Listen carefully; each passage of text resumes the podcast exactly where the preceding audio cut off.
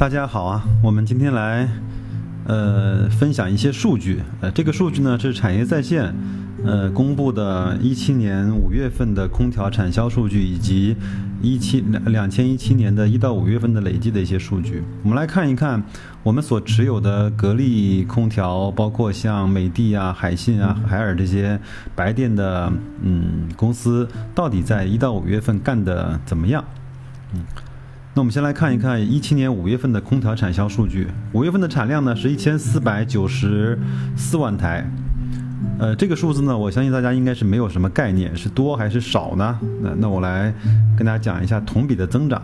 同比呢是比去年就是比一六年增长了百分之四十，那实现总销量呢是一千五百五十万台，同比增长是百分之四十七，那也是在增长的。那我们注意观察一下产量和销量的关系。那产量呢是是一千四百九十四万台，那总的销量呢是一千五百五十万台，就是说明整个在五月份是没有库存积压的，并且把前面的库存又将近卖了五十五万台左右。所以说，我们应该说在五月份是一个供销两旺的季节。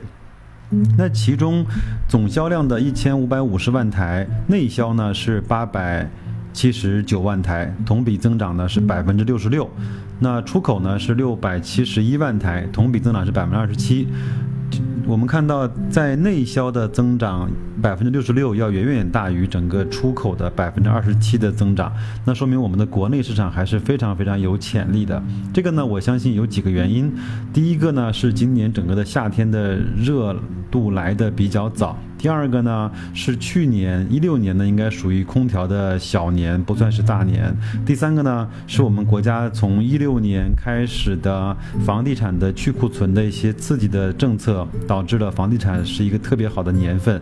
那房地产好呢，会带来带给整个次年的这种家电更好的生意。那这个呢是五月份整个一些数据的表现。那再来看一看产销量完了之后的总库存。那据统计呢，总库存呢是七百六十九万台。那就是说，如果按照五月份一千五百五十万台的销量来看呢，总库存是七百六十九万台，就是半个月的库存左右。那同比呢是增长了百分之三十四，这个呢是低于产销产量和销量的增长。再来看一看我们熟悉这些公司啊，那格力呢是增长了百分之五十六。那其中呢，内销增长百分之六十五，出口呢增长百分之四十，还是比较强劲的啊。这么大的一个体量，整个龙头的老大能够增长这么这样的一个幅度还是不错不容易的。那美的呢是增长了百分之五十一，这个呢是小于格力的。内销增长呢是百分之一百零二，那出口呢是增长百分之。二十二，这个呢，我们要观察一下这个数据能不能持续。美的的内销增长，呃，比格力要高出来非常多。那整个海信科龙的增长呢是百分之一百四十三。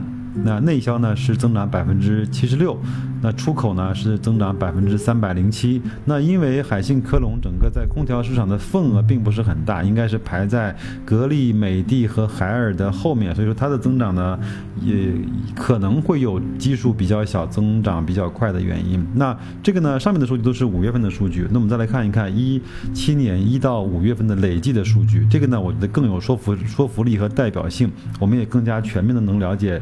整个空调的市场，一到五月份累计的行业产量呢是六千三百七十八万台，同比增长是百分之三十三。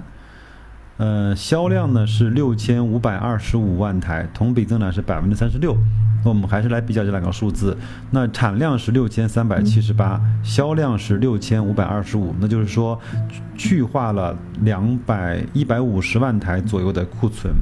那另外呢，产产量是增长百分之三十三，那销量呢是增长百分之三十六，那整个销量的增长率要快过产量的增长率。那其中呢，内销是三千三百八十七万台，同比增长百百分之六十五。那出口呢是三千一百三十八万台，同比增长百分之十四。这个呢和五月份的大数据基本上一样，我们内销的增长更快，出口的增长呢没有那么的快。再来看一看我们关心的公司，格力是累计增长了百分之四十八，那内销呢增长百分之七十三，那出口是增长百分之十九。那美的呢是增长了百分之三十二，呃，内销呢是增长了百分之六十九，出口是增长百分之十四。那这样的话，我们来相比较格力和美的的数据，至少我认为从一到五月份来看，格力是完完胜美的的，因为它的 total 的增长率是四十八，美的 total 是三十二。那内销呢，呃，格力是七十三，那美的呢是六十九，出口美的。呃，格力是十九，美的是十四，在在这几个数字上面，应该都是呃碾压了美的的。那海信科龙呢，累计增长百分之六十六，呃，增长率是不低的。那内销增长了百分之六十，出口增长了百分之七十四。这个呢，我们不去做更多的分析，因为海信科龙整个的市场份额是相对是比较低的，它由于基数的这种波动性和变化是比较大的。那它的增长，我们再待观察。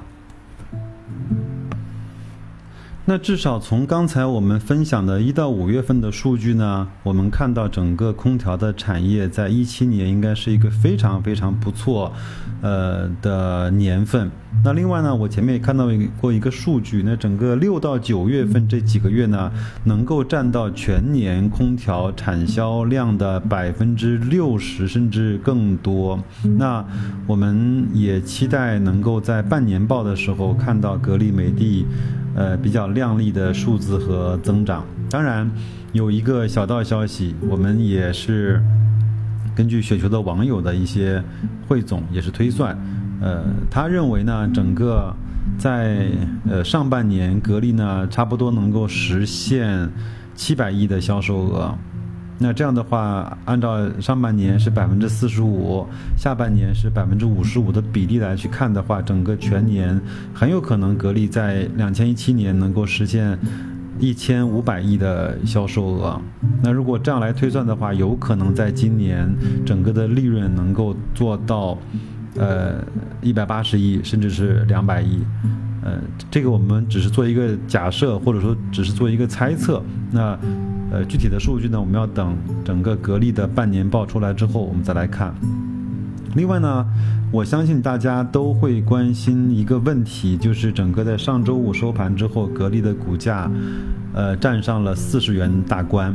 那那很多人说啊，已经到头了，已经顶天了，已经贵的离谱了。那我的看法呢是，应该是处于正常的估值吧，没有说贵的不像个样子。但是我相信在三十八、三十九买的人他会非常的紧张。但是如果你是一个格力长期的持有者，你是一个几年以上的持有者，你已经对。整个你的成本，它的价格不是那么的关心了。嗯，打个比方，我有一个朋友，大概是在十六七块、十七八块买的格力，他就不关心整个现在格力的股价大概是多少钱，因为他只知道每年格力给他分的红是超过他本金的百分之十的收益的。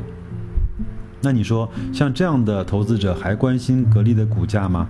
到底是三十八还是四十，还是四十已经贵了？那对他来说。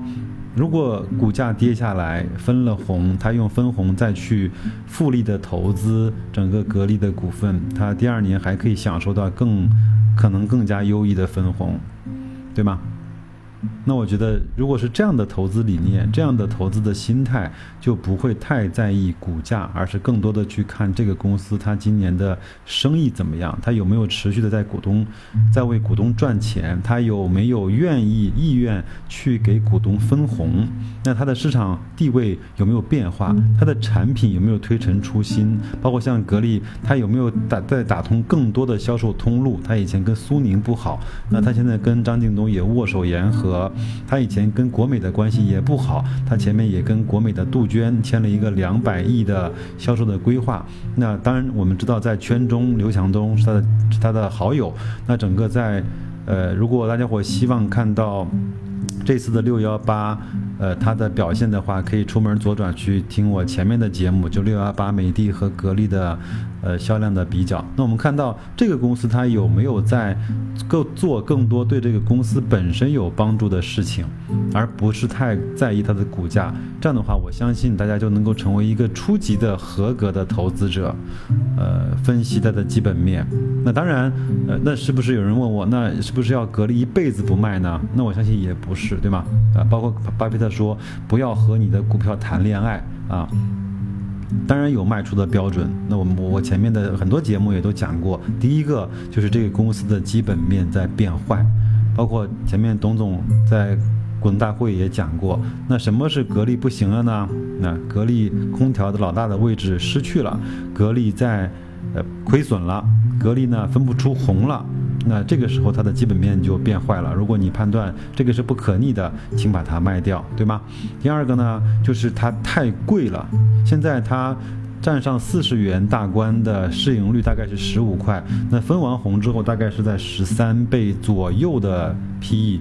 那你说贵不贵呢？我认为，嗯，不能够算贵，在在合理估值的左右吧，甚至在正常估值的靠下的范围，因为。